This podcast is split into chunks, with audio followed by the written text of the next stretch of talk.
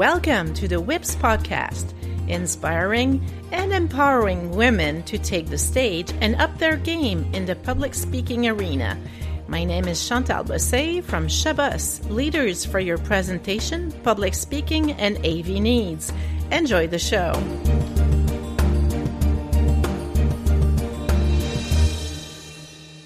Hello, everyone. Welcome to this episode of the WIPS podcast. Today, we're with Doreen Hamilton. Welcome, Doreen. And you're from California. Almost forgot. How are you? I'm fine. It's bright and sunny out here. Thanks, Chantal. Oh, that's great. And bright and early because we do have a time difference finally. Yeah. Good. So my listeners get to know you a little bit better. Would you mind sharing with us what you do as work or business? Yes, actually, I'd love to. I'm a psychologist and I've been doing that for about 35 years. Nice. Along the line, I had to face my fear of public speaking. So now I have a specialty and I have a business called Essential Speaking. And the reason why I call it Essential Speaking is because I think that that's where the fear lies, is that people really aren't connected with who they are essentially. So it's not about... I like that. Yeah. Thank you.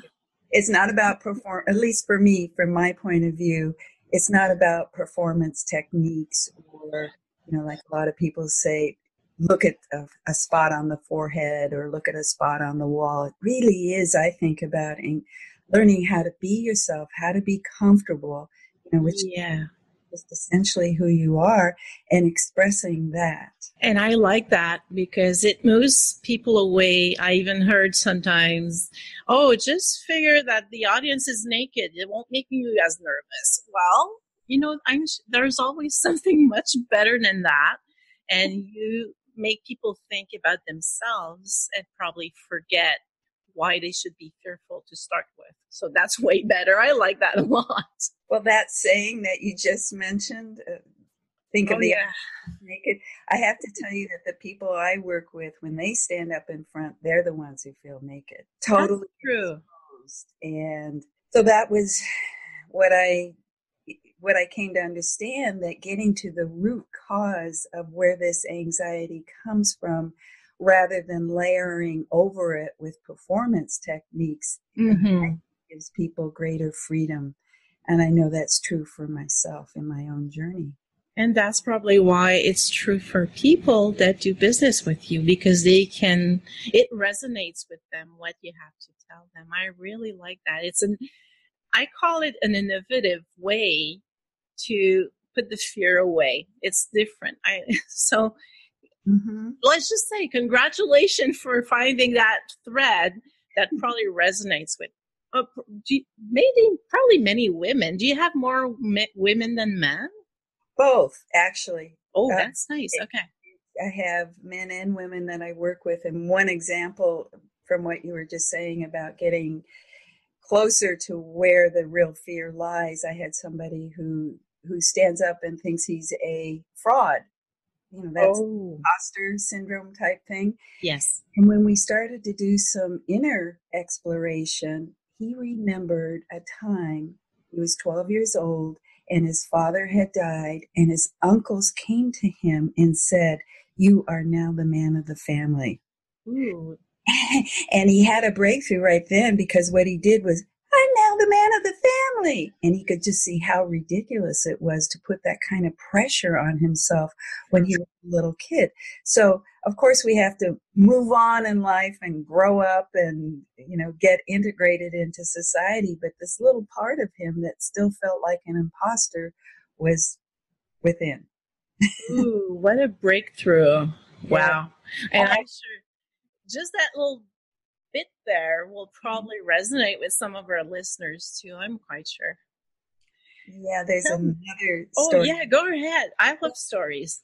Yeah, and that's why I love it, is because I know that there's something within their history, something that either an experience or an older sibling who was more talkative, and so they just kind of took the back seat. But another one that I thought was just an aha for her is that she grew up in a family where they didn't speak English. And she members going to kindergarten and crying. Wow. She was surrounded by, you know, all these little kids speaking English, and she was totally lost. And so on one hand, you know, getting to the root of where that pain or that wound is, but on the other hand, it's like they know it.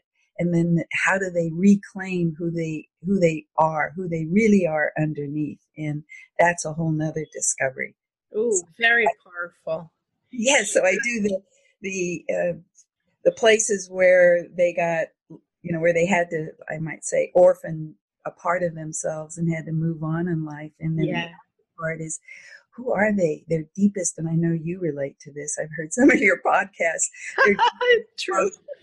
Essential being, but their spirit, maybe their essence, however you want to say it, their core strength. And then we discover the lost. Oh, wow.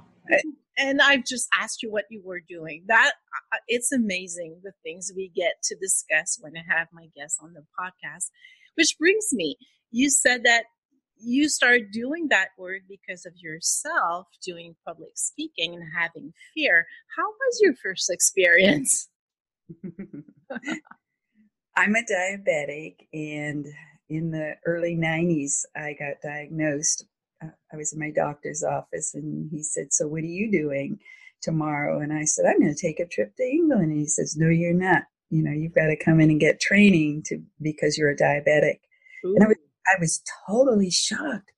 I thought some of the symptoms I seemed to be having had to do with, I don't know, just drinking lots of water, because that's healthy, right? That's right. So I was drinking lots of water, so that meant I was urinating a lot, which meant that's one of the signs. And another one was blurry vision, and I had gone to Los Angeles, and it's supposed to have a lot of smog down there. So I just thought it was smog.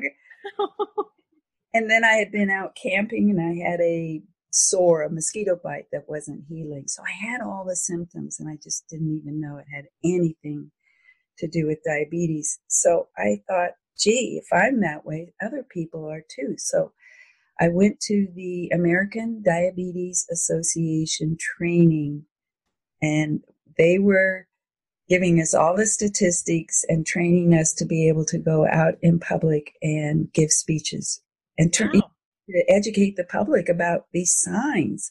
And obviously I could relate, and I had a passion about it. But when we had to give our speech in front of just the other people in the class, I didn't come back. Oh, it was, you had too much fear to do it, I guess. Yeah.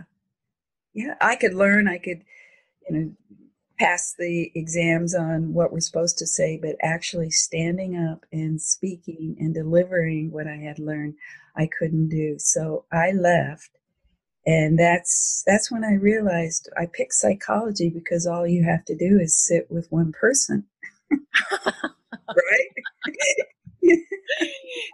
Yeah, you're only one person, so you don't have to put or expose yourself as much, probably. Right. You don't have all those eyes on you. Wow. Yeah, that must have been a little bit, did you feel frustrated at all at the same time? Because you did follow the training after all. Well, let's see. I'm not sure I felt frustrated. I think I just felt ashamed of myself. Oh.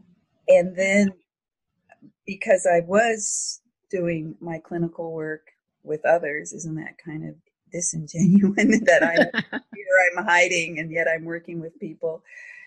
But I was asked to speak at a conference, and the conference organizer, when I refused because I had a fear of public speaking, looked at me and said, "Dr. Hamilton, isn't fear your business?" And that's when I felt, that was a moment, Chantal, that's the moment I think. Okay. All right. I need to take this journey. It's been put in my face now. Yes. So that's when I started taking the classes and doing Toastmasters, and eventually. Oh, that's a great way to learn and put that fear aside too. And makes me wonder, was the first time your very challenging experience, or did you have other ones afterwards? words? And what did you learn from the different challenges you had with public speaking? Well, let's see. The Toastmaster experience was good because I learned how to craft a speech.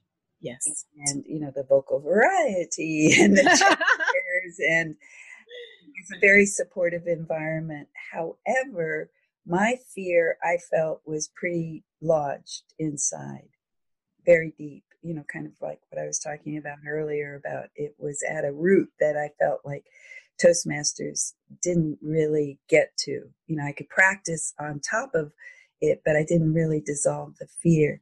So then I found you might not have heard of that in where you are, but it's called Speaking Circles. And it's a process where you are surrounded by a group of really gentle listeners who are listening to more of your essence, not your content. That's interesting.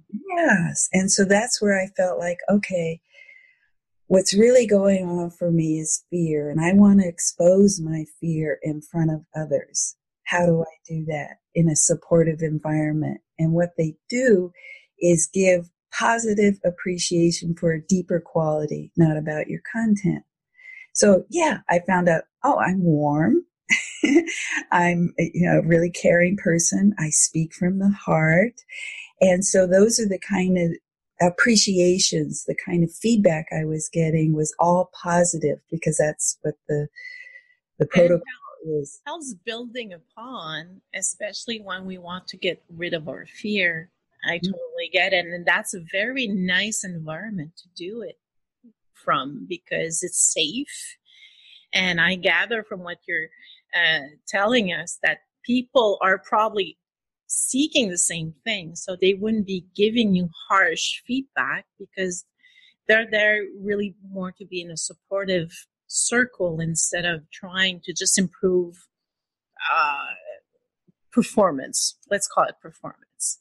That's the word, exactly. I would say I since have become training director of that organization and have traveled internationally. Oh, good for you. Europe over 12 times. Japan is on the horizon. And so in being training director of Speaking Circles International, what you just said around the positive, the giving supportive essence, appreciation. If people are speaking in a different language, I could still feel their essence. You know? So it's not about content. It's about their ability to be comfortable in their own being and being able to connect. So we call this relational presence, meaning being able to be present with yourself and with your listener, one listener at a time. Oh, that's nice. What came to mind is that it probably helps a lot of people just accepting being authentic and being perfectly imperfect. I say that so many times to my clients. Yes. Just be perfectly imperfect. Nobody is expecting to have a robot in front of them. They expect to have a human being. Right. And if this human being is comfortable with themselves, that's it.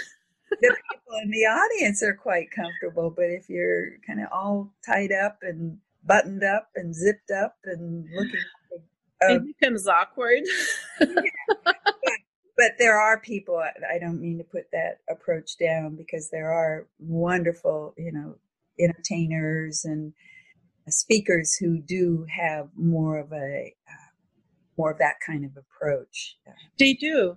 But if they feel very comfortable with themselves, then that's why the message still goes through. So that's really interesting. And I would be interested with all the small challenges that you went through, because, you had that fear. I'm sure you must have a very nice or one of your greatest memories when you took the stage, and why was it memorable for you? I would say that, there's so many. Oh, that's good. There was the time, and I did learn something about this, and it was based on this work that I was doing around being more comfortable in the moment, in the now. Yeah. and being present. So I was in England I was going to be doing some trainings, only I'd never been speaking to a large audience. There were 200 people. And I was asked to get up, and I felt my heart going out my ears. Oh yeah. It was very terrifying. But what I did was take my breath, because that's partly what we do is be able to calm ourselves in the most stressful situation possible. Exactly. Find a listener in the audience. That's what I was talking about earlier, is being able to speak with just one person and find those warm, bright eyes and begin to have this conversation with this one person out in the audience. And so I did say something about being from California, and I was experiencing waves of fear. So I said that out loud, and I became known at that conference as the California Wave Chick. Oh, that's cute and nice. It was. But it also taught me exactly what to do when I'm on stage, is find a pair of warm eyes and speak only. Because I think that part of the problem, what people think about, is that it's a whole group. It's one huge group, or it's that's right. 100, all those eyes. But all you have to do is say hello to one person, and then another person, and then another person. Just think about it as a huge conversation. But yeah, you're allowed to try to connect with individuals in the crowd. Probably helps a lot, making ourselves feel more comfortable with it. But that's really interesting. And with all the background that you have, I would be curious to know, how do you prepare your speech or presentations? Well, I wrote a book, so I follow my own guidance.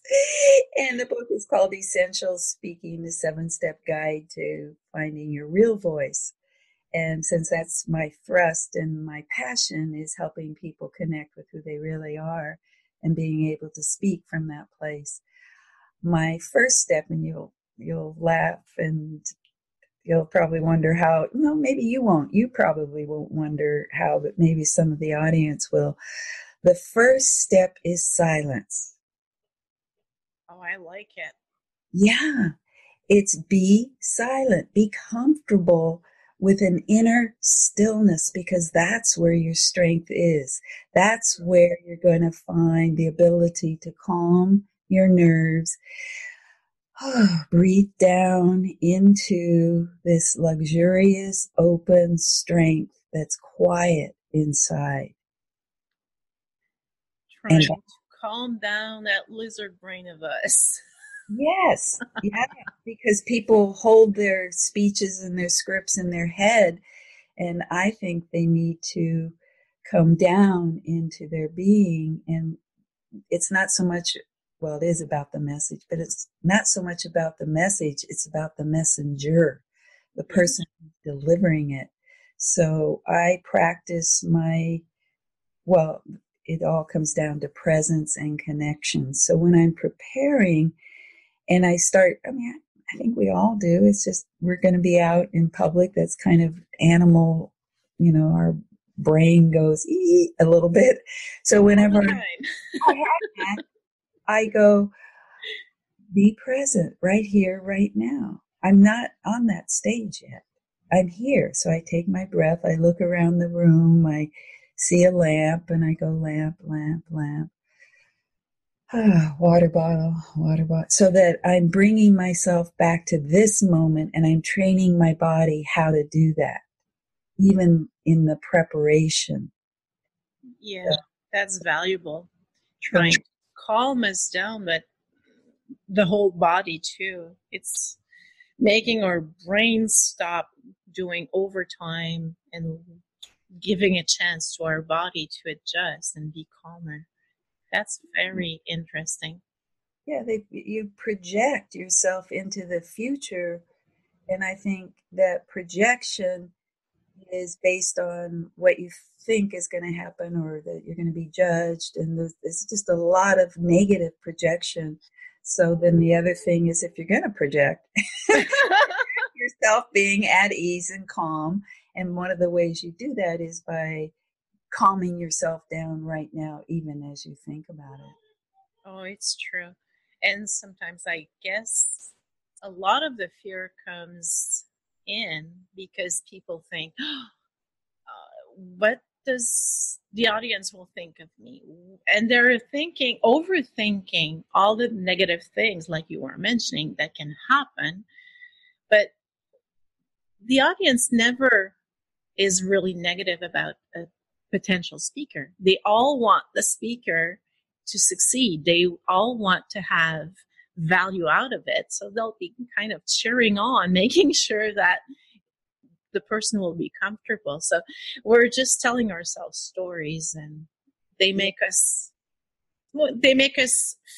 They make us feel very bad just before going on stage. So that's not a really good place to be. No, that's to me, what you just said around projecting onto what the audience might be negative, like, the judgment. I think that this practice that I'm helping people learn to listen to each other in a more essential way, that even as a speaker, what I'm training people to do is to be a listener on stage rather than a speaker. Oh, so yes. I turn the dynamic around totally. So it's not so much listening to somebody's body language. It's more of a deeper kind of listening to somebody's essence so that you as a speaker are finding something that you like or something that is good about people in your audience. Because really I do work with people who are in challenging situations where they are being judged or where people are deciding whether to buy the product. And that's true. A lot high stakes sometimes. So knowing that an audience is supportive is sometimes good to think of it that way. But I think you need a little bit more how to be in front of an audience that is judgmental and how to turn that around and say, hey, I'm listening to you. I'm listening. I'm hearing you. Yes, and I'm not listening to your judgment. I'm listening to what's good inside of you. So that's true. Because you're right. There are some instances where the presentation per se will be challenging because you're bringing in very bad news or whatever. So that, yeah, they might not be as supportive as they would be for another topic. But what I also like about what you just said, it brings to mind what I say a lot, is that take time to read the room. For me, when I tell my clients to read the room, is just take in the vibe. What's going on in that room? Do you have people that seem to have that huge question mark? They just did not follow? Do you have people that, you realize they're not on the same wavelength as you? They probably don't agree with what you just said, but try to address that. Take a little pause, read what's going on in the room. So I can relate a lot to what you just said because it's in a similar way, different ways to help ourselves be more efficient on stage.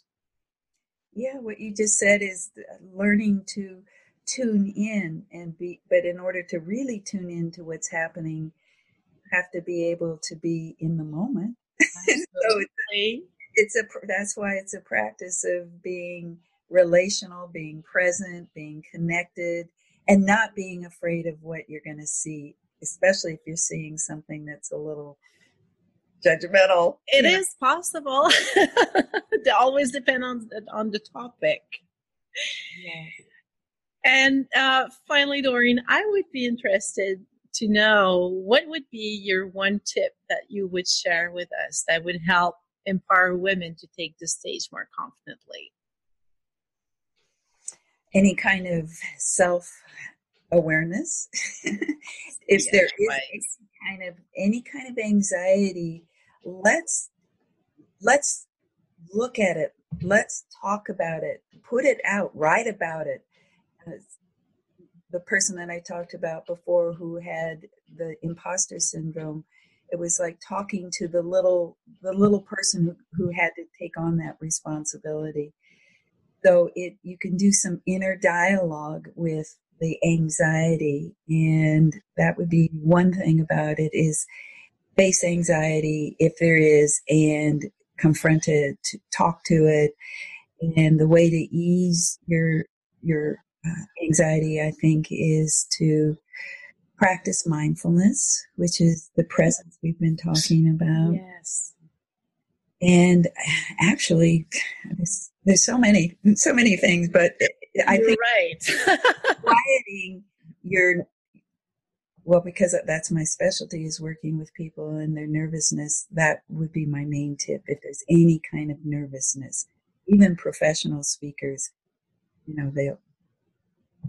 whatever they do, they can always improve in terms of being present and with the room, like you talked about. Yes.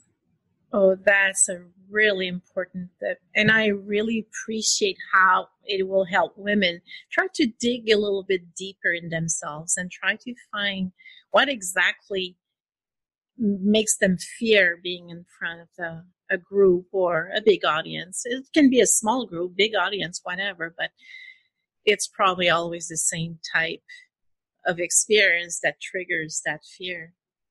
Yeah, I was thinking that I'm thinking about not only those who are anxious, but those who are professionally speaking. I work with them too, because sometimes it feels like it's just a can up there, a canned speech as opposed to real human. And so that, and I think that it is about becoming a listener and becoming more engaged. And how you do that is finding people one at a time in the audience and just really. Oh, boy, do I agree with you. That makes a whole lot of sense. Putting the human back in the speaker, especially with the experienced ones that probably have done it so many times that they stripped out that human part of it. Very wise tip. Essential being, essential speaking. Yes. Oh, what a great conversation we had. I so thank you for sharing all these tips with the listeners. And of course, I'll be sharing with the podcast player links so people can follow you, learn more about what you do, learn about your 7-step process too. So that will be very interesting. So that, again, Doreen, I thank you so much for your time. Thank you for being with me. Yes, isn't this great that I'm in the San Francisco Bay Area and you're across the world, and we get to have this kind of conversation and connect with each other. This is wonderful. And share value. So that's really important. Yes. Very important. Thank you. Thank you. We hope you enjoyed the show. Please tell us what you think by commenting, and even share with your own networks to inspire and empower others to do public speaking.